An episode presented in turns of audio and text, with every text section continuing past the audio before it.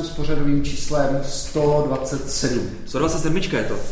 Doufám. Uf, teď jsem si, od, no tak. Ale já právě si nejsem úplně jistý totiž. Protože já jsem si minule říkal, 127, že to je takový pěkný, um, um, takový pěkný číslo a že si možná myslím, že teďka je 128 dokonce. Mm-hmm. No, každopádně naši posluchači uh, vidíte, že my natáčíme už tak často, že už ani prostě nevíme a máme úplně, jsme ztratili úplně přehled o tom. Mm, uh, tak je to 128. 128, veď, to je takový, takový pěkný. Ale to vůbec nevadí, protože ty čísla nehrajou žádnou roli. Jak říkal Phil, nahráváme docela dost často a vlastně už se v těch číslech sami ztrácíme. Tak.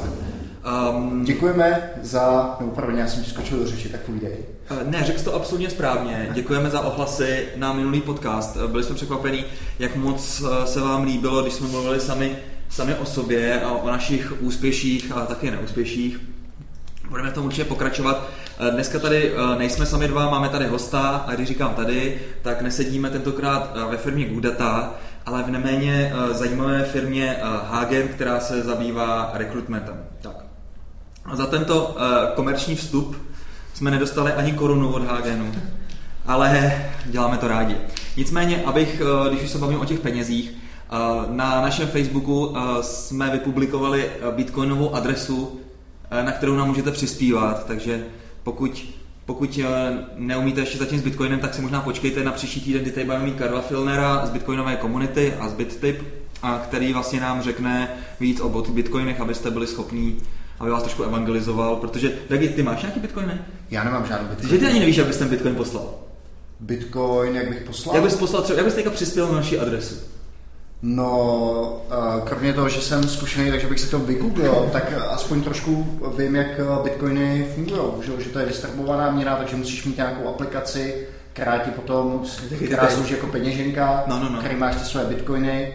Součástí té peněženky je vlastně záznam všech těch u všech těch transakcí. to jsou teorie, to jsou teorie všechno. No, okay, takže bych tam Dagi, Dagi, Dagi, má, Dagi má peníze, penězi, eh, nějakou cash a neví, neví, jak mám poslat to jako bitcoin. To si chtěl říct. No, asi bych to té aplikaci Dobře, dobře. Vy, vy, ty, vy, co jste na tom úplně stejně a že těch lidí je nemálo v IT komunitě, to mě úplně překvapuje. Jak málo lidí vlastně ještě teďka s Bitcoinem pracuje. A tak se to dozvíte na příští podcastu. Super. Uh, File, ty jsi byl na web Web Summit. Web Summit v Irsku. V Irsku, v Dublinu. No, neuvěřitelná konference, fakt parádní. Je tam nepřeberné množství startupů uh, od úplných hovadin, absolutně. A opravdu to je sranda, jo. Tam jsou vlastně takové ty uličky, eh, kde mají vlastně ty startupy jednotlivý ty uh, své zaplacené místa, jsou to v podstatě jenom takový papundeklový uh, stání a stojí tam jeden vedle druhého a vy procházíte a oni vás tam, oni vás tam vlastně tahají za šos a říkají vám tu svoji super myšlenku. Takže ty super myšlenky jsou následující, třeba, řeknu, říkám. Týpek, který uh, dělá aplikaci na uh, seznamy k balení věcí. Jo, prostě dítě ti odjíždí třeba na, uh, někam na školu v přírodě a ten jeho seznam prostě pro to, jak si zabalit ten kufr, vlastně máš vlastně vedený někde na nějaký prostě jeho, jeho servise a říkal, že prostě lidi mu za tohle platí. No, neuvěřitelný. Pak tam byly třeba takový dvě Rumunky, ty mě docela bavily, takový mladý. A který... Ne, nebavili tě tím, že to byly mladý Rumunky? Asi jo, byly, možná, možná to tam bylo. A každopádně... nás teďka tady tak jako pomrkává. Tak, tak, a, zlověsně. Um, dělali takovou zajímavou aplikaci, že ti vlastně trikovali obličej a vlastně do toho ti tam naskinovali uh, nějaký, nějakého avatara. Takže ty si vlastně, když jsi třeba mluvil, když si, je, je, funguje to hodně podobně jako třeba Google Hangouts, když prostě tam máš takový to, já nevím, používáte Google Hangouts, používáte takový to ozvláštní, že tam si dáš třeba korunu nebo tak a on tě to trackuje a zároveň prostě máš přimalovanou korunu. A tohle byl vlastně kompletně avatar, který snímal opravdu mimiku celého tvýho puse, takže si mohl vyprávět a třeba ideální prostě pro vyprávění dětem pohádek třeba přes přes, přes iPad a podobně, jsi na cestách a tak dále. Úplně vidím to, kdyby si měnil ten hlas, jak by se ti měnili ty avataři. No, no, no, no třeba tohle, tak to, to by to by možná šlo taky. Vidíš, já ti na ně dám kontakt, oni teďka hledali právě nějakého, nějakého týpka do Holportu a myslím si, že by si k ním přesně zapadl. Proč? Já nevím, to jako mi přišlo, že byli takový přesně jako, takový jako tvůj typ, takový trošku jako trošku jako snědý a tak. Aha, aha. Já zase jsem se o sobě dozvěděl něco, co jsem určitě nevěděl. Ne, já, počkej, ale byl ne, že, kdo, kdo byl vyhlášený tím, že vždycky jezdil lovit do Karlína. Na, na, na Žižkov, ne? Ne, ne, ne. Ještě, teda, ještě teda, když byl Karlín před povodní, teďka už je to samozřejmě po, po čtvrtě. Ne, ne, ne, to jsi si uh, spletl s nějakým jiným kámošem. A, a, je to možný, je to možný. No, a. takže každopádně takovýhle startupy, ale vedle toho tam eh, ten website má výbornou pověst, takže to vlastně přitahuje, jsou schopni tam vlastně natáhnout super lidi z celého, z celého světa. Byl tam tentokrát třeba Michael Dell, říkal tam vlastně o té akvizici EMC, což je vlastně největší, největší akvizice v IT vůbec zatím, což je neuvěřitelné, já nevím, 70, 70 miliard dolarů nebo kolik. A bylo fakt zajímavý třeba, když tam seděl a dělali s ním vlastně to interview, tak mu říkali přesně takové ty nepříjemné otázky pro něj. To znamená, uh, Michaele, uh, stále si myslíš, že uh, ten středobot je v PC, desktopový v PC, ne, neposune se to náhodou směrem k mobilu a nema, není to tak, že vlastně vy v té oblasti vlastně skoro vůbec nic nemáte. A on říká, no, tak pozor, pozor. A teď prostě bylo vidět, jak v tom prostě manévruje, jo, prostě odpověděl, že prostě jako desktopový PC, že to jsou hra, hrací PC a tak. No okamžitě tam mohla následovat otázka prostě, že herní konzole a tak dále, Apple TV a tak dále.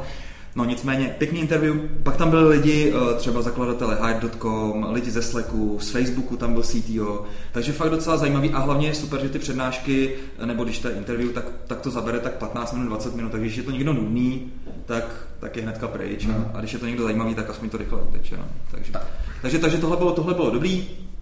A co bych ještě tomu websummitu tak nějak řekl? No? Naši posluchači mohli vidět uh, fotku Monetize Your Podcast. Jo, jak říkám, no, je to, furt, se to, furt se tady točíme v kruhu uh, těch financí. Uh, opravdu uh, nebuďte hamižní, přispějte na kvalitní podcasting tady v Čechách.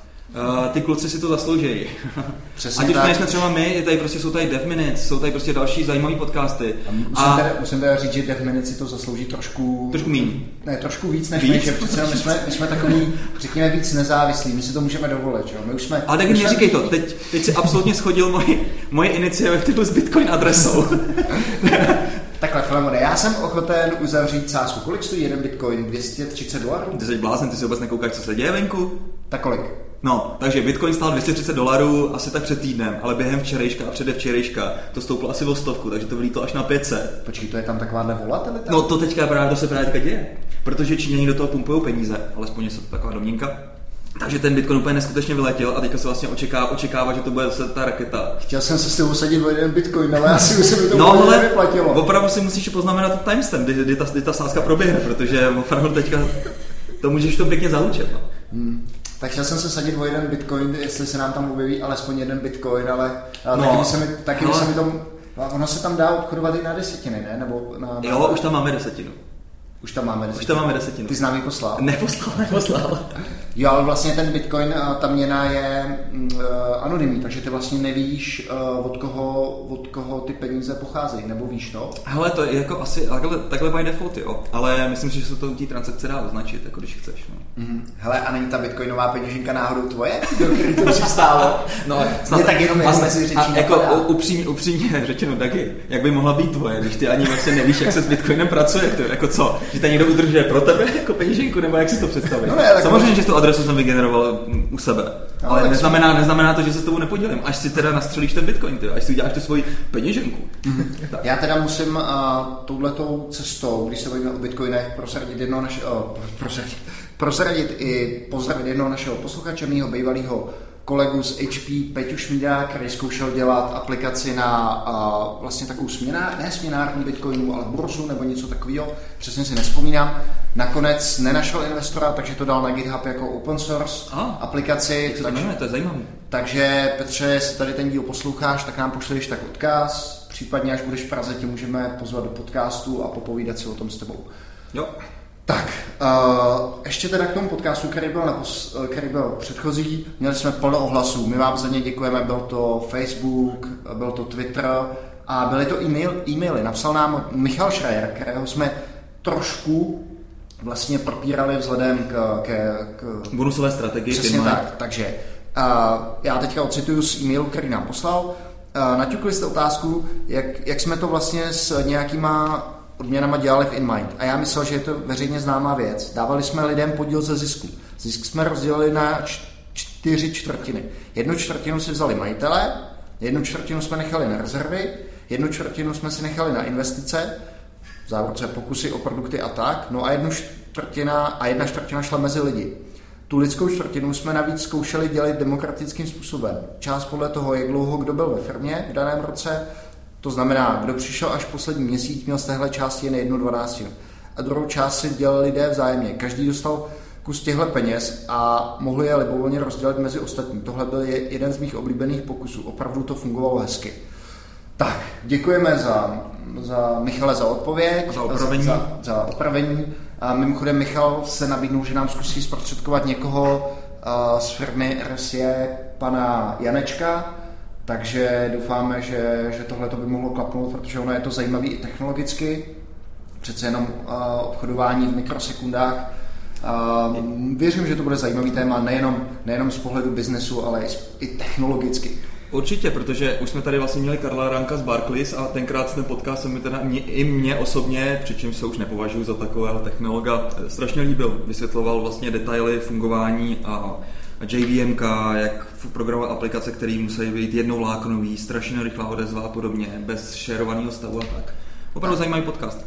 Nech mě Flemone zmínit ještě jednu věc. Nedostali jsme jenom pozitivní ohlasy. Objevil se i jeden hate na serveru Java.cz, kde eh, byl komentář, já nespomínám si na jméno toho člověka, ale nebylo to rozhodně anonymní. A ten člověk tam napsal, proč to sem dáváte, když tlacháte o ničem a vůbec to nesouvisí s Javou.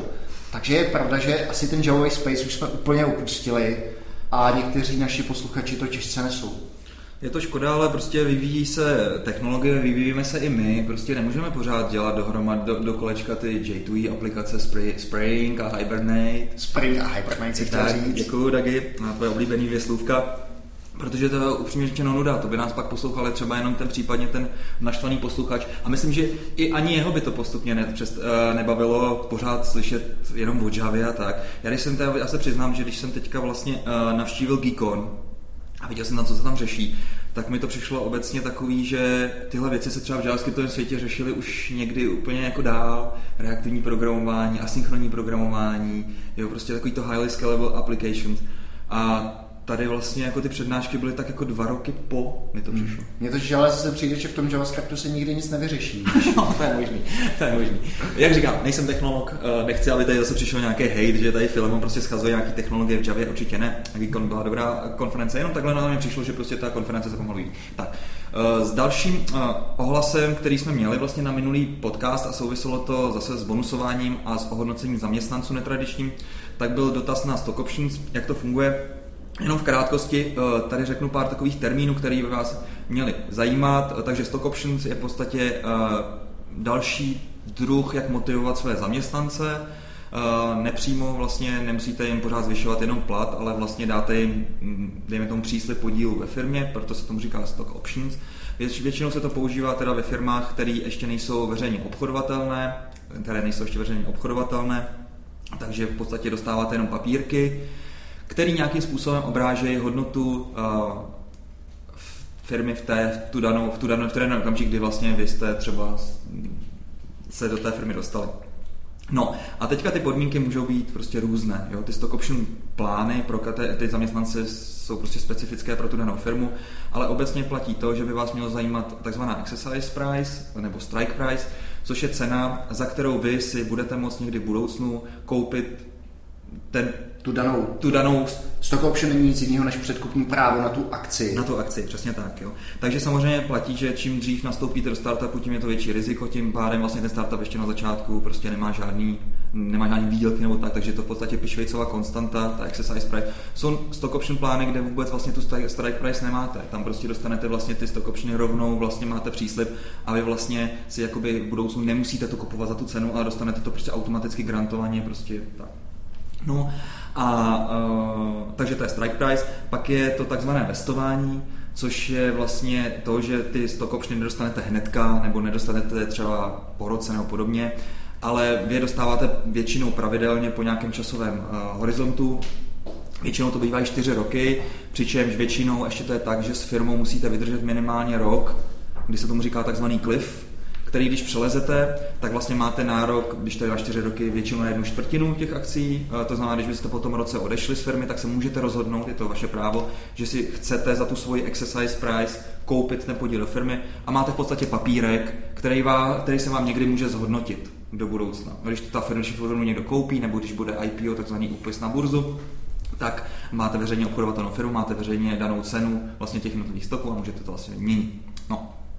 No a pak je to tak, že vlastně to vy investujete po tom roce, každý měsíc, když jste s tou firmou, tak vlastně dostanete zbylých 1,48 z toho vašeho z toho vašeho mm, plánu. Plán. A to je celý. No a když s tou firmou vlastně zůstanete, tak vlastně nic neřešíte, v podstatě, v podstatě jste dovestovali třeba po těch čtyřech rok, eh, rokách, um, když, tu firmu, když tu firmu někdo koupil, tak je to dobrý, když ne, no, tak prostě máte furt ty papírky. Takže to v podstatě ty, ty, ty stokopšny vlastně řešíte pouze, když se chystáte tu firmu opustit. Protože pak máte většinou takový, většinou to z těch firm, smlouvách bývá, že máte nějaký tři měsíce na to se vyjádřit, jestli o to máte zájem nebo ne. Podepíše se smlouvička klasická, vy dostanete ne certifikát, ale prostě klasickou nějakou papírovou smlouvu, kterou pak vlastně vám vymění za třeba za peníze na účtě, když se ta firma prodává. No a to je, to je, to je celý. Hmm. Třeba, co je ještě důležitý termín, tak to je valuace té firmy, nakolik se, ta, nakolik se ta firma cení. Takže když má člověk třeba ten, to předkupní právo na tu akci za dolar, že jo, a valuace té firmy potom vychází na 10 dolarů, že jo, tak vy si tu stock option, vy si tu akci koupíte při tom, při tom, řekněme, při realizaci toho obchodu za dolar a při tom, při tom prodeji vlastně za ní získáte 10 no. dolarů, to znamená, že jste 9, 9 v plusu. Většinou to funguje tak, vlastně mi se stalo to vlastně dvakrát, že z těch stock option něco bylo a jednou se mi to stalo vlastně v Systinetu, respektive v Iduxu, v Systinetu Romana Staňka a bylo to tak, že já jsem vlastně odešel z firmy dřív, než, než, se, to povedlo, než se to povedlo. Tenkrát vlastně následoval prodej Mercury Software a od Mercury Software to přecházelo do HP. Já jsem měl vlastně jenom ty stock option tenkrát z Systinetu, takže vlastně mě se týkal ten nákup, eh, ten přechod vlastně pod Mercury. A vlastně dodatečně asi po dvou nebo po třech rokách mi akorát přišlo nějaké vyrozumění, že ten můj podíl je roven roven tomu, tomu a tomu, na jaký účet mi mají přijít peníze. Takže já jsem vlastně nic jako nic nekupuješ, nikam neposíláš peníze, jenom ten rozdíl ti vlastně přijde na účet. Tak to bylo třeba, uh, já jsem nastoupil až po tobě, takže já jsem měl ty akcie Mercury a ty akcie Mercury ve chvíli, kdy, nebo ty stock optiony, respektive žádné akcie tenkrát neexistovaly, protože Mercury nebyla veřejně obchodovatelná, tak ve chvíli, kdy ji koupila společnost HP, která byla veřejně obchodovatelná, tak ty akcie Mercury se skonvertovaly na akcie HP hmm. jedna ku jedný. A já jsem vlastně pak ty akcie přes nějakého brokera, který měl smlouvu s HP, eh, prodal, takže samozřejmě jsem měl nějakou nákupní cenu a pak se spekuloval, kdy to asi tak bude nejlepší prodat, kdy jsou ty akcie nejvejš, kde je nejvejš kurz dolaru. To je fakt hrozně zajímavý, že většinou prostě ty lidi, co to nejvíc zkoumají, tak většinou na tom pak nejvíc nejvíc, nejvíc Ale já teda musím říct, že já jsem je prodával někdy v roce 2010 a to teda zrovna, nebo 2009, pardon, a to teda jsem chytil, myslím, dobrý období. Jo, to tam ještě nebyla Carly Fiorina, ne? No, to nebyla. To, to, bylo, to bylo v tom období, kdy vyhodili Marka Harda. Takže... Jo, ten byl dobrý. No a co teďka vlastně dělá ten Mark Hard? Nevíš, je v Horáku. Sedí, uh, sedí, buď to sedí v boardu, nebo je to, je to má nějakou vysokou pozici v Horáku. Hmm. Tak, tak, takže to jsou stock options a musíme říct, že to je skvělý motivační faktor, takže a... pokud máte vlastní firmu, uvažujte nad tím. Určitě, určitě. Uh, taky vám to třeba může pomoct uh, s cashflow.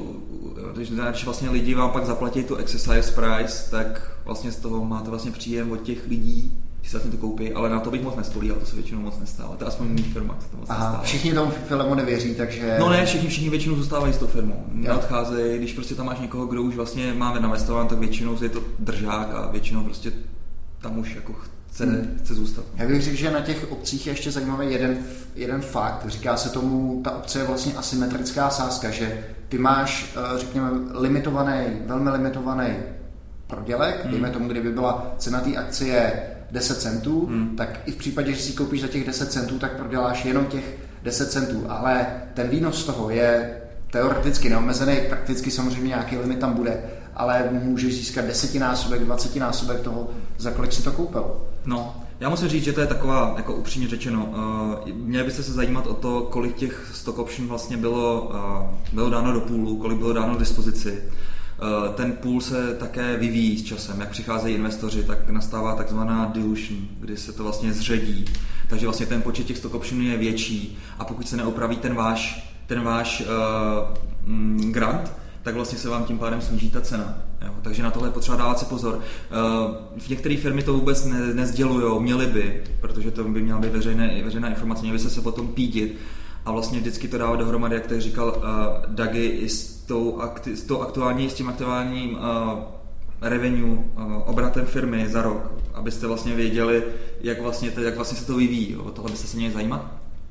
No a to asi tak o stokupšnách asi už úplně všechno. Asi úplně všechno. V případě, že máte nějaký dotazy, tak nám uh, pište. Filemon no. to ve své firmě měl, takže s tím mám mnohem víc praktičnějších zkušeností no. než já. Já jsem byl jenom příjemce. No. A, takže pište a už můžeme konečně pustit ke slovu. Borka? Borka, uh, je, Borku, ty jsi teďka projel sociálníma sítěma jako kometa. Ahoj.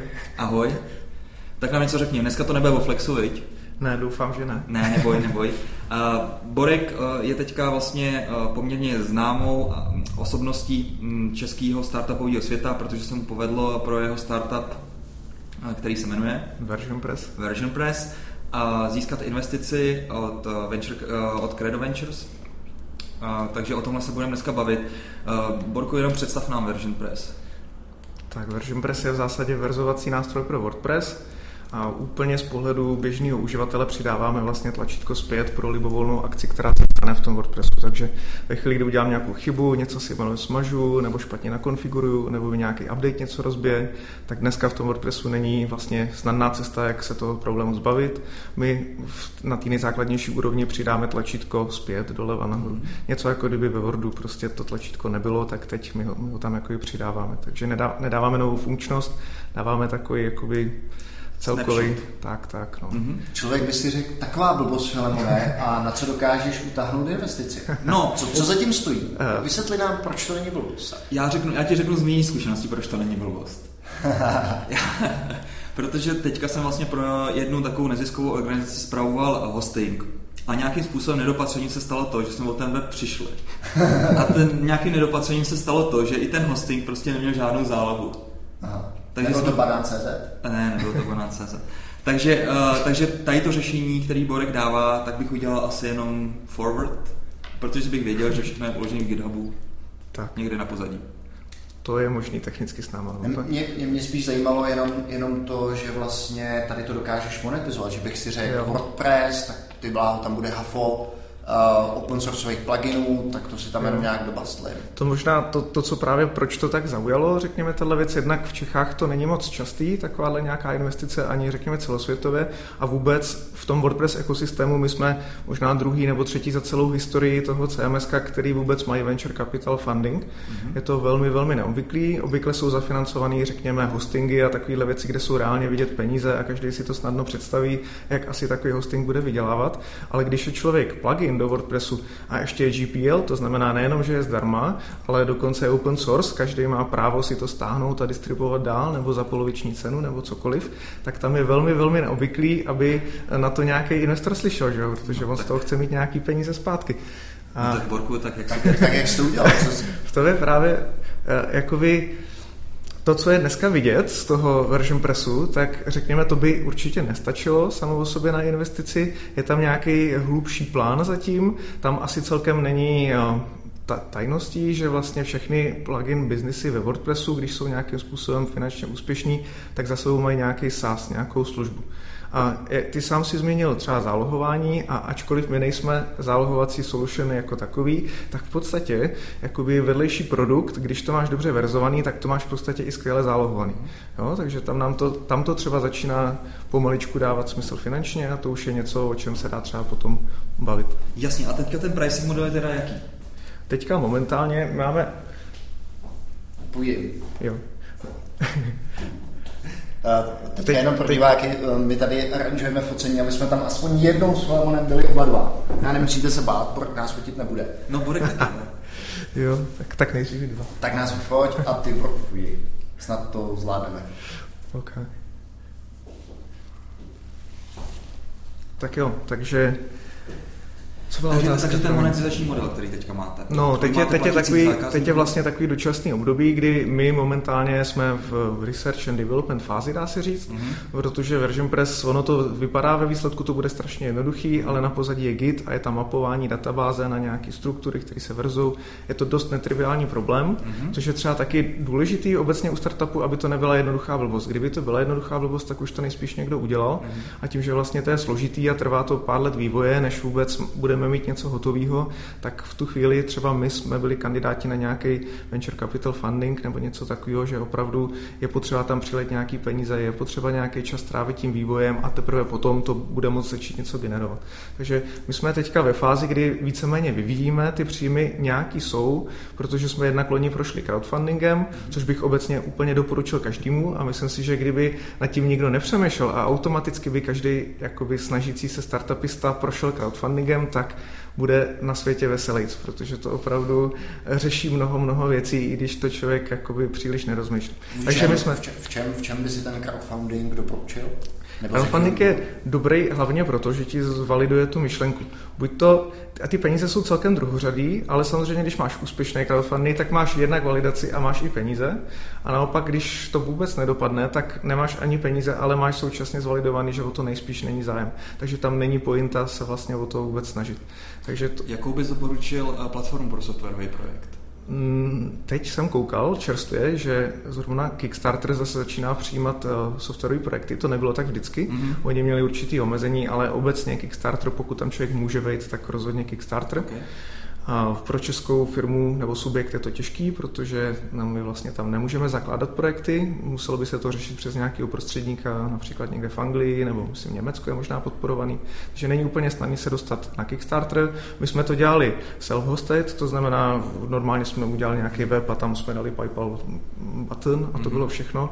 To asi nebyl moc dobrý nápad takhle zpětně, protože ta naše kampaň nevybrala úplně tolik, kolik jsme si představovali, nicméně pořád nějaká validace tam byla, pořád o nás nějaký důležitý weby napsali a asi to nejdůležitější, co z toho bylo, je vlastně ta validace.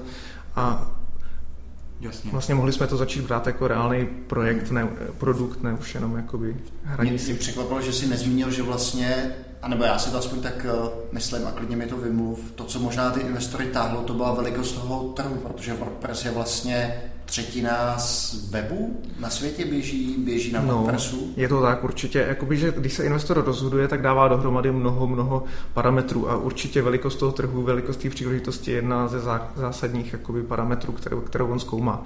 Upřímně řečeno, tohle nám na začátku moc nepomáhalo, protože jednak oni nemají moc rádi, když eh, jsi jakoby plugin pro něco nebo feature pro něco, oni rádi vidějí, když jsi ta platforma jako taková. My jsme přece jenom jakoby závislí na tom WordPressu, na druhou stranu on už je tak velký a vzkvétající a pořád rostoucí a je dost nepravděpodobný, že by ho něco nahradilo, že vlastně tam už to začíná být zajímavý trh mm. sám o sobě.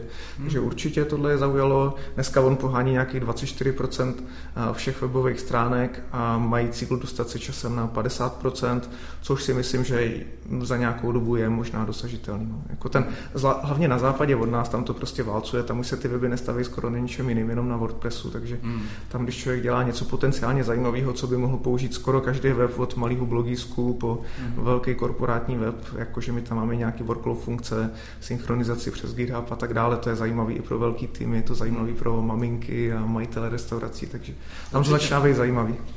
Určitě. Já bych třeba z českých teďka projektů na WordPressu zmínil velice povedený čaj týdne, CZ, hmm, kde si vlastně můžete objednat uh, čaj, který je aktuální pro ten daný týden, ať už je to nějaký prostě zelený čaj a podobně, máte vždycky u, těho, u toho u, u, toho, u toho povídání a podobně, o přípravě a tak. A myslím, že to je pěkná služba, kompletně postavená na WordPressu. Ale aby jsme neodbíhali, WordPress, co se týče technologie, tak to vždycky platilo za takovou trošku džungli. Jo, PHP. MySQL. Nebo ne, Přesně, je to, tam je Postgres? Nebo co Není, je to MySQL.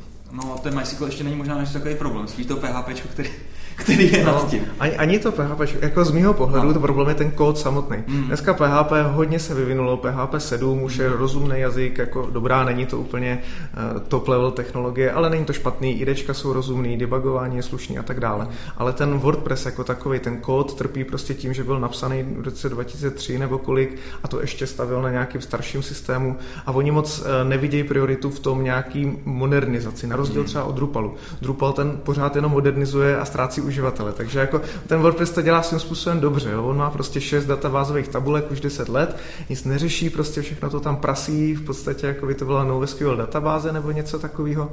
Ale ve výsledku tím právě rostou, mají zpětnou kompatibilitu. I pro nás to je ve výsledku dobrý, že nemusíme bojovat s nějakýma abstraktníma vrstvama a prostě se hůknem kamkoliv potřebujeme a ve výsledku mě to není tak nesympatický ten jejich přístup.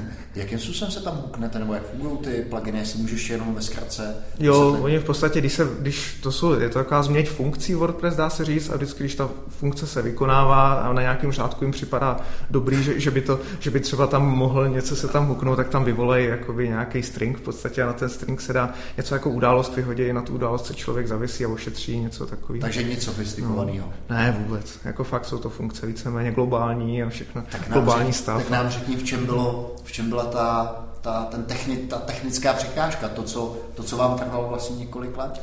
No, je to, je to hlavně to mapování, je to prostě problém při verzování WordPressu obecně, soubory jsou v pohodě, třeba téma vzhledu máš prostě HTML, CSS, to je easy verzovat, ale třeba příspěvky jsou v databázi, optiony a optiony třeba, jak se ten web jmenuje, jak má description a tak dále, tak je to obsah svým způsobem, ale už není uložený v souborech, ale je uložený v té MySQL databázi. A to je, to je těžký verzovat v Gitu, že? takže to, to, co je vlastně version press, tak on transformuje ty data v té databázi do dobře diffovatelného, mergeovatelného formátu. V tom je celá ta věda naše v podstatě a potom už to necháváme na Gitu, aby nám všechny ty eh, složitý operace jako branchování, mergeování dělal on.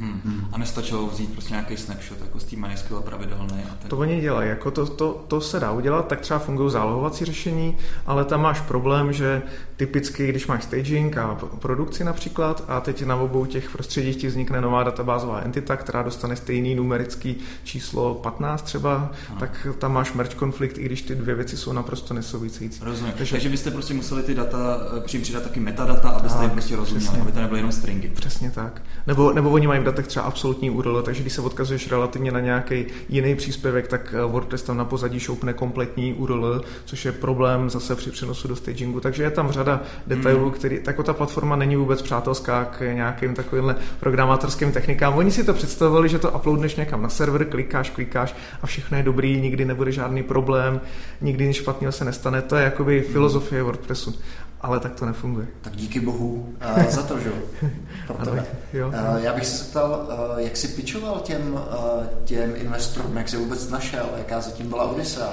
No, Kolik jako... jsi potkal? já, takhle, jak jsi, pro mě, pro mě... přišel na to, co máš dělat? No, pro mě to nebylo vůbec snadné, protože je, ty tady na začátku použil slovo startupista, jak se tak naprosto necítím. Já jsem prostě ajťák těle mi duší, dobrá, nějakou dobu se snažím o nějaký projekty, ale rozhodně jsem nikdy neobrážel žádné večírky, neměl jsem žádný kontakty, kromě třeba dobře, tak vás znám a teoreticky to je nějaký napůl krok do, do business světa, ale víceméně jsem neměl žádné zkušenosti, takže někdy v únoru nebo březnu jsem si nejdřív o tom zjistil věci, abych nebyl letos. úplně zavolal letos. Jo, protože Už asi... docházely peníze na účtě. No, víc. přesně. Tam, tam nějak jsem si uvědomil, že to fakt nebude taková sranda, že peníze z Kickstarteru došly a jakože přece jenom další dva, tři roky full-time práce prostě nezaplatíme a že ten projekt buď to budeme nějak patlat po večerech, nebo možná úplně chcípne, anebo to pojmeme tak, že seženeme investora buď to prostě dopadne investor, nebudem od toho. No. Takže tam jsem si zhruba nějaký měsícem vůbec zjišťoval, jak eh, v tom chodit, jaký tam jsou ty důležité pojmy, aby člověk nebyl za úplnýho blba, když potom jde k nějakému investorovi. Potom eh, to mi někdo poradil, myslím, že to byl Jakub Nešetřil eh, z Apiary, který vůbec byl mým takovým, řekněme, průvodcem, mentorem celého toho procesu, tak mi určitě poradil, že předtím, než půjdu za investorama, ať obejdu právě lidi typu Phil a takovýhle, s tebou jsem si i psal, nakonec to nějak nedopadlo, ale sešel jsem se s Michalem Bláhou, s Michalem Milichem, s takovými lidmi, kteří jsou na ajťáci, na půl biznismeni, dá se říct. Eh, ukázal jsem jim ten pitch, oni mi k tomu dali feedback, takže jsem předělával xkrát pitch, takový asi tradiční postup. No a potom eh, přišla nějaká introduction vlastně od Jakuba Nešetřila k panu Bartošovi v Kredu a eh, pak začaly schůzky už vlastně s investorama napřímo a tam začíná vlastně další etapa, kdy člověk tak trošku uhání investora nebo mu to maluje a dostává zase další feedback, tak eh, znovu nad tím přemýšlí a tak dále. Tak, tak tady, milí posluchači, uh, slyšíte právě uh, live, jak si Filemon šlape po štěstí, že neodpovídá na e-maily a nepotkává se, nepotkává se s nadějnými startupistama. Já musím říct, že to pořád ještě asi pro tebe nedopadlo úplně tak špatně, vzhledem k tomu, že Borek neudělal exit aspoň za, za miliardy. Ale a, a, co, což mi, promiň, že, abych to dopověděl, což mi připomíná tu historku, ten článek potom uh, odkážeme, měl název, uh, jak jsem na Airbnb přišel asi o miliardu dolarů, kdy vlastně investor právě už s ním byl, byl v poslední fázi jednání o investici, už to měli ten večer podepsat, nakonec se stalo něco, že to nepodepsali. Prostě se picli? Prostě najednou se šprajcli, řekli, že ne, uh, sehnali si jinýho investora a tady pan investor splakal nad výdělkem. Hmm. No, ono asi v Americe... plakat. Fila. Takhle ono v Americe to je asi jiný než tady v Čechách, protože tam ten venture kapitál prostě strašně jede a tam už třeba já jsem byl na týden v Londýně se podívat a tam taky ten ekosystém je prostě o mnoho, mnoho kroků před Čechama. V Čechách je vyloženě, my jsme potřebovali investici nějakých 10-20 milionů, něco takového korun a to prostě sehnat v Čechách není vůbec snadný. Tady je hrozně málo subjektů, kteří jsou schopní a ochotní takovýhle peníze dát. Jsou tady malí angelové, kteří dokážou nasypat 100 tisíce korun, řekněme, nebo nízký miliony, ale, ale jakože kolem deseti už to chce vyloženě nějakého vyloženě investora a pro takovéhle ty projekty jich tady v Čechách není moc nakloněných. Přeci jenom je to vysoce riskantní, WordPressu málo kdo rozumí, je to hodně technický projekt a tak dále. Je to sice technický projekt, ale stejně tam bude potřeba i jistá business exekuce. A jak si přesvědčoval Ondřeje Bartoše, ty jako technolog, že vlastně jsi schopný to exekuovat i po té business stránce? Protože těch projektů, kteří, který, za kterými jsou techni, technik, technologové, jako třeba tady Hotcar a který jsme zmiňovali, zmiňovali a minulý díl, tak je hodně. A právě většinou pak uh, narazí a když se třeba baví i o investici, když mají vlastně vysvětlit uh, ten business model jednak a jednak, jaký je vlastně ten tým, jaký, jsou, jaký je ten business tým zatím a tak dále. Já určitě nemůžu mluvit za něj, ani nevím vlastně, co k tomu vedlo. Svým způsobem je pro mě pořád tak trochu záhada, že do toho šli, protože jako oni mají těch nabídek strašně moc a věřím, že prostě stovky ročně určitě a vyberou si z toho jednotky projektů, takže svým způsobem je to, jako jsem hrozně rád, že si nás vybrali, ale neumím říct, co to bylo, jenom můj pocit je, že to, jak se investor rozhoduje, je opravdu souhra, řekněme, 10-20 faktorů, velikost trhu, prostě schopnost toho týmu, řekněme, ten, ta technologická vlastně eh, stránka věci, i třeba jak si ty lidi sednou, protože já jsem jednal s dalšíma investorama a tam třeba měli by zájem technologicky, ale nějak to prostě úplně jsme si nesedli lidsky, takže tam Opravdu je tam mnoho, mnoho proměných a mně se zdá, že oni sami, ty investoři, pořádně nevědějí na začátku, do čeho investovat, takže možná člověk má trošku štěstí, něčemu tomu musí jít naproti, je to fakt, fakt nevím. No. Prostě musíš otvírat co nejvíc oken a ono nějak, nějakým se objeví. Do nějakého zapadneš. Do nějakého zapadneš. A co ty osobně od toho očekáváš? Jsou to jenom ty peníze, nebo, nebo očekáváš, že vlastně budou i třeba nějakým způsobem radit a podobně? No, Vlastně Credo je obecně nastavený tak, že spíš poskytuje hlavně ty peníze a moc do toho biznisu nezasahuje, na rozdíl od jiných třeba investičních skupin, co tady jsou, které jsou naopak velmi agresivní, co se té pomoci týče.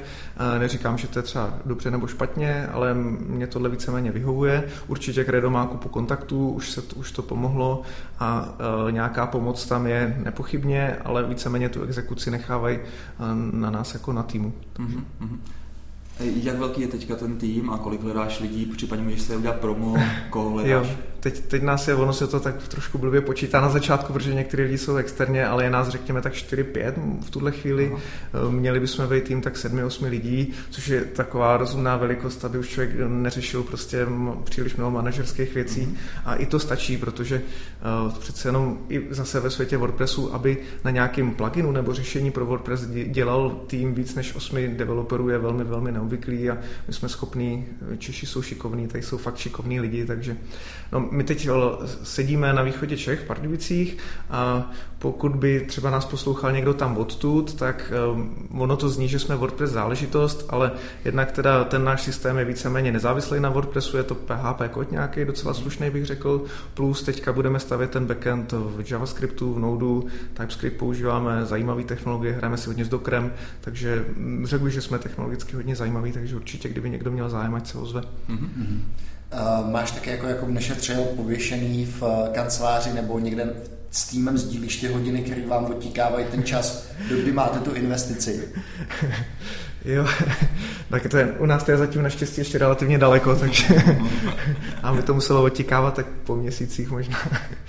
jako blíží se ten konec samozřejmě, ale tam třeba on člověk, máme nějaký spreadsheet a je tam naplánovaný, na jak dlouho ty peníze vydržej, ale to už by třeba předpokládalo, že tenhle měsíc bychom měli utratit za, nevím, čtyři programátory a reálně to je dva půl nebo něco takového, takže tam je to dost flexibilní. A samozřejmě ta investice se dává s nějakým časovým výhledem, ale těžko říct, jak to zatím pořádně vyjde. Uh, jakým způsobem uh, probíhá ta spolupráce s těma investorama? Tlačí na tebe, máte to osezení na týdenní bázi, na měsíční nebo Oni chtějí měsíční update, zrovna dneska jsem ho ve vlaku jsem psal, takže to je, to je, myslím, taky velký vůbec přínos, že tam někdo takový je, protože dokud člověk nemá investora, tak jako se fláká, nebo říká si, přemýšlím nad tím, hmm. rozmýšlím, nemám hmm. jakoby Ten motivaci, tak přesně, jo, jako, že koupa lidí to vnímá negativně, nebo říká si, teď jsi pod kontrolou, nebo tak, ale pro mě to je hrozně dobrý, protože uh, už to není jenom o mně nebo o nás, už je to prostě taky o nějaký zodpovědnosti vůči někomu dalšímu, je to rozhodně velká motivace. Takže. Jasně, tady těm měsíčním reportům se osobou říká měsíční potěmky náda. takže ty to ještě bereš zatím z toho z té dobré stránky. Hmm. V jakých číslech bys chtěl mít WordPress, WordPress, pardon, version press, dejme tomu do roka, do dvou, kdyby měl být profitabilní podle tebe? Teď no. se ptáš Fila jak uh, investor. Mm, ale, ale mně se to líbí ta otázka. tak my především potřebujeme switchnout z toho stávajícího modelu, kdy v podstatě sice jsme technicky GPL zadarmo, ale uh, přístup dáváme lidem jenom, když nám pošlou nějaký peníze. Pro nás to je zase, je to takový pokračující Kickstarter, bych řekl, je to částečně nám to nějaký peníze přilivá, ale hlavně to je pořád validace, že lidi za něco, co ještě nefunguje, už jsou ochotní platit, to je výborný. No a my se potřebujeme zbavit tohohle modelu, potřebujeme dostat version press do stavu, kdy to bude fungovat v zásadě případě, a to někdy zhruba v druhém čtvrtletí příštího roku, bychom měli svičnout na to, že version press začne fakt zadarmo, bude se distribuovat úplně každému kdo bude chtít a stáhnout si ho, bude v oficiálním WordPress repozitáři a my budeme mít nějakou tu, řekněme, zálohovací službu nebo další navázané služby na ten version press, který by měli postupně začít generovat peníze. No a zatím dneska jsme třeba prostě řádově máme stovky, možná nízký tisíce uživatelů budeme mít během toho a potom by to určitě měly být výhledově, aby to dlouhodobě dávalo smysl, tak určitě musíme překročit milion uživatelů jako časem. No. Ne, hmm. ne asi příští rok, ale tak ten WordPress skutečně má prostě desítky, možná stovky milionů instalací, takže tam by nemělo být nereálný eh, sáhnout na nějaký, nějaký třeba jednotky milionů uživatelů nebo ideálně i víc. Já bych se chtěl, já bych se chtěl zeptat eh, na, na to, jestli eh, by vám třeba nepomohlo, kdyby version press byl součástí té WordPressové instalace, která vlastně, když si chci založit, když si chci založit blog, že jo, tak můžu, můžu buď to si udělat vlastní instalaci WordPressu, anebo je tam ta hostovaná, já to řeknu takhle, bylo by to nádherný.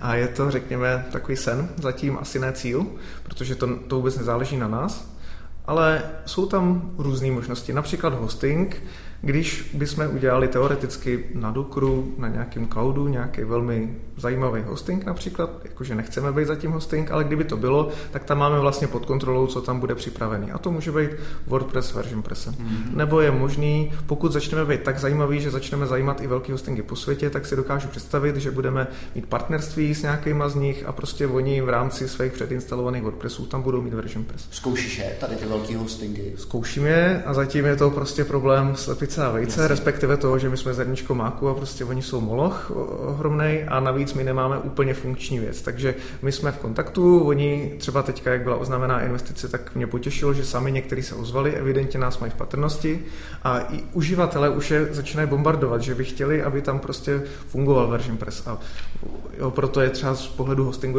my jsme trošku těžší na hostování, takže, hmm. takže oni musí něco udělat na jejich straně, my musíme něco udělat na naší straně a do budoucna, to je třeba taky důvod, proč to nebude hotový za měsíc ten version press, ale je to prostě dlouhodobý projekt, hmm. že dostat ho na uh, ty miliony webu není sranda. No. Jasně. Uh, jak jsi uh, udělal nebo vytvořil takový ten mindset, že, ti, že v podstatě se nebojíš toho, že ti někdo uh, ten tvůj projekt sklonuje tím, že vlastně dáváš, dáváš to do, do ven open source, že se tady neobjeví nějaký Aziati, no. třeba, třeba v Číně, kteří, kteří pak prostě udělají version, version Press 2. Uh, hodně tomu pomáhá čas, Vidím vlastně, jak my už u nás se ví třeba rok nebo dva a nikdo to neudělal zatím. Jo? Jakože, a i si myslím technicky, my když to vidíme, on nás někdo může vzít, ale on nebude moc schopný to vyvíjet. Mm, nevěřím tomu. My a sami... vy to budete vyvíjet.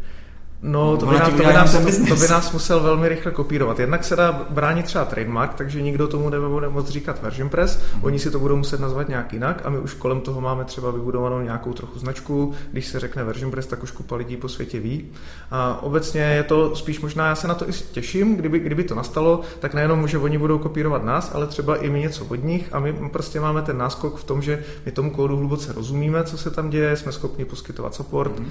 a máme, jako myslím si, že třeba lidi radši skopírují téma vzhledu, to je taky velmi slušný biznis, jo, to je jednoduchý biznis, tam není potřeba nic, ale tohle je technologicky složitý, kupa lidí nám třeba pořád ještě moc nevěří, že to vůbec se podaří zrealizovat, mm. takže málo, je podle mě malá šance, že nás někdo vyloží. Co, co, se, tý, co, se týče, co se týče feature, tak mě zajímá, zajímá taková věc, uh, jestli to už teďka umíte, nebo do budoucna budete umět vlastně nějaký selektivní návrat zpátky. Já vlastně nechci jít uh, no. jako back a udělat nějaký jako takový bulk, bulk akci, akci, ale chci už si třeba vybrat, že prostě zpátky chci jenom vrátit určitou část vlastně toho webu.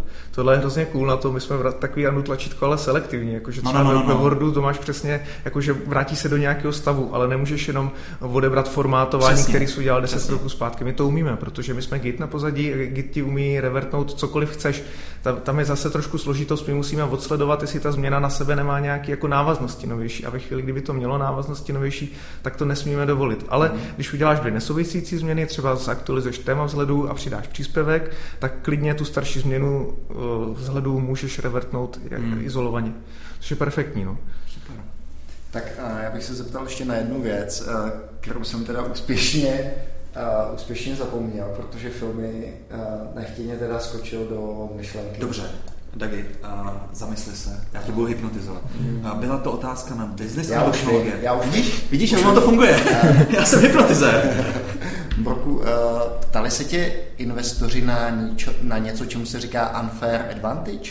Unfair. No, četl jsem o tom. to bylo unfair. Myslím, že vyloženě takováhle otázka nepadla. Oni samozřejmě s tebou mluví hodiny a hodiny, takže si to asi dají dohromady, ale že by vyloženě se mě ptali, možná na nějakém slajdu jsem to i měl, protože jsem někde našel, že by to tam mělo být, ale nevím, no, jako rozhodně to nebylo tak striktní, jak se vyčte v těch uh, radách různě. Je to, bylo to opravdu velmi takový fazy a mnoho se ptali a takový měkký dotazy, jo, zkoumají to z mnoha různých stran a Eh, nebylo to matematické rozhodnutí, jo, to dává smysl, nedává smysl, hmm. 1-0, ale je to prostě nějaká šedá škála, řekněme. Jasně, Borku, ty jsi mě, ty jsi mě nějak ten vyklouznul z té odpovědi na otázku, kolik teda vlastně těch interviewů, těch pičů si udělal, a než si vlastně, než ty to kredo teda no tady, poslal. Uh, no, v Čechách vlastně jsou tři uh, potenciální investoři. Tady Rockaway, je tady Credo a pak ještě JNT banka má nějaký fond. Do Rockaway tam vůbec nejsme pro ně, tam jsem zkoušel jenom napsat, ale bylo to bez introduction špatně udělaný a i si myslím, že fakt nejsme pro ně, oni prostě mají, nevím, rohlík a tak. No. no. přesně, přesně. Jo, a i si myslím, že bychom si nesedli tím přístupem, protože oni jsou právě ty, co chtějí třeba dosadit management nebo, nebo takový, jo, to, to, by nebylo úplně ono. Pak je tady Credo a pak je, v té bance jsem byl taky a ty taky, když se podíváš, do čeho teďka zainvestovali poslední uh, vlastně pár investicí, tak my tam nezapadáme. Takže Credo bylo v podstatě jediný, kde, kde jsme v Čechách měli šanci. To právě mě tak trošku vydeptalo, protože když už ty jednání s nima probíhaly měsíc nebo dva, tak jsem z toho fakt začal být jako nedvozný, že Čechy asi nebudou to právě ořechový. To si nevěděl, že jejich obvyklá strategie je tě nechat vycukat? Jako ono to z jejich pohledu dává velký smysl. Oni čím jako víc čekají, tím je to pro ně lepší, protože sbírají, sledují tě, sbírají informace. Dává to velký smysl, ale zase z té druhé pohledu je to prostě velmi, velmi stresující. To si myslím. Hlavně Roman Staněk má takový to určení, protože vlastně spousta českých startupů zkouší své štěstí v Silicon Valley a hledají vlastně venture capital tam. A pak vlastně uh, on, teda myslím, že to napsal jeden jak, jak ze svých postů na Facebooku, že pak vlastně většinou si jedou vylít srdíčko vlastně k němu teda uh, domů, No a si tam přijedou a řeknou, no bezvadný, probíhalo to bezvadně, pitch, jako všichni jsme si rozuměli, vypadá to na investici. A on se jí si zeptá, no hele, eh, od nich ke mně ti to trvalo hodinu a půl, už ti zavolali? A oni, no ještě ne, hm, tak na to zapomeň. Takže tam je to daleko, daleko větší obrátkový uh, zboží a vlastně když ten startup je opravdu horký, pro ty venture capitalisty, jak většinou, většinou ten zájem uh, projeví okamžitě, aby s náhodou nepodepsal s někým jiným, jak už tady zmiňoval Doug, je tu smutnou, ten smutný příběh z Airbnb. No, takže takže je to, je to tak, tady, tady jako v Čechách nebo vůbec v té Evropě je to tak jako leholince doutná, ale na západ od nás Berlín, Londýn a vůbec Amerika, tam je to o něčem asi úplně jiným. No. A já právě, když už to vypadalo, když právě Credo pořád odkládalo, jako že musí se věnovat jiným věcem a tak dále, tak jsem si říkal, aj, aj, aj, to je špatný. No, ale tak v tu chvíli, co má člověk dělat, že ho nějaký investora potřebuje, tak já jsem se prostě sebral, jel jsem do Londýna na nějaký týden, kde jsem si taky snažil nadomlouvat prostě nějaký schůzky s pár investorama, jsem si tam sešel a tam to opravdu je teda mazec, tam to frčí úplně v jiných obrátkách než tady. Po tom týdnu já jsem měl naslibovaný asi 3 nebo 4 miliony korun, s čím už by se jako dalo fungovat. Ale naštěstí teda potom, a to jsem strašně rád, Credo se rozhodlo do toho jít a já jsem hrozně rád, že jsme mohli zůstat tady, abych i osobně, prostě mě se tady líbí v Čechách, máme tady prostě dobrý programátory, no, je to tady rozumný na dělání biznesu, takže Super. A Borku, já myslím, že o tobě ještě uslyšíme do budoucna. Děkujeme, že jsi udělal na nás teďka čas v hektické době startupování tvého. A v hektické době nahrávání. Hektické době nahrávání, protože nebudete tomu věřit. Na příští týden zase máme domluvené nějaké dvě natáčení nebo tři? Ne, ne, ne, máme příští týden, takže to budou ty kryptoměny a blockchain. Pak jedu na dovolenou, vracím se 19. a 20. máme Ember.js retrospektivu. Takže Dan pořádně... Hale, Vojta Jasný, Adam Kloboučník, takže se těšte na JavaScriptový nářez. Tak jo, zachovejte nám přízeň, přispívejte bitcoinama, já se teďka jdu podívat na tu bitcoinovou adresu, jestli, jestli se nám to tam nějakým způsobem pohnulo. A pište, komentujte, natáčíme to pro vás. Jaký to uděláme, tak to budeme. Mějte se, tak, čau. Ahoj. Ahoj.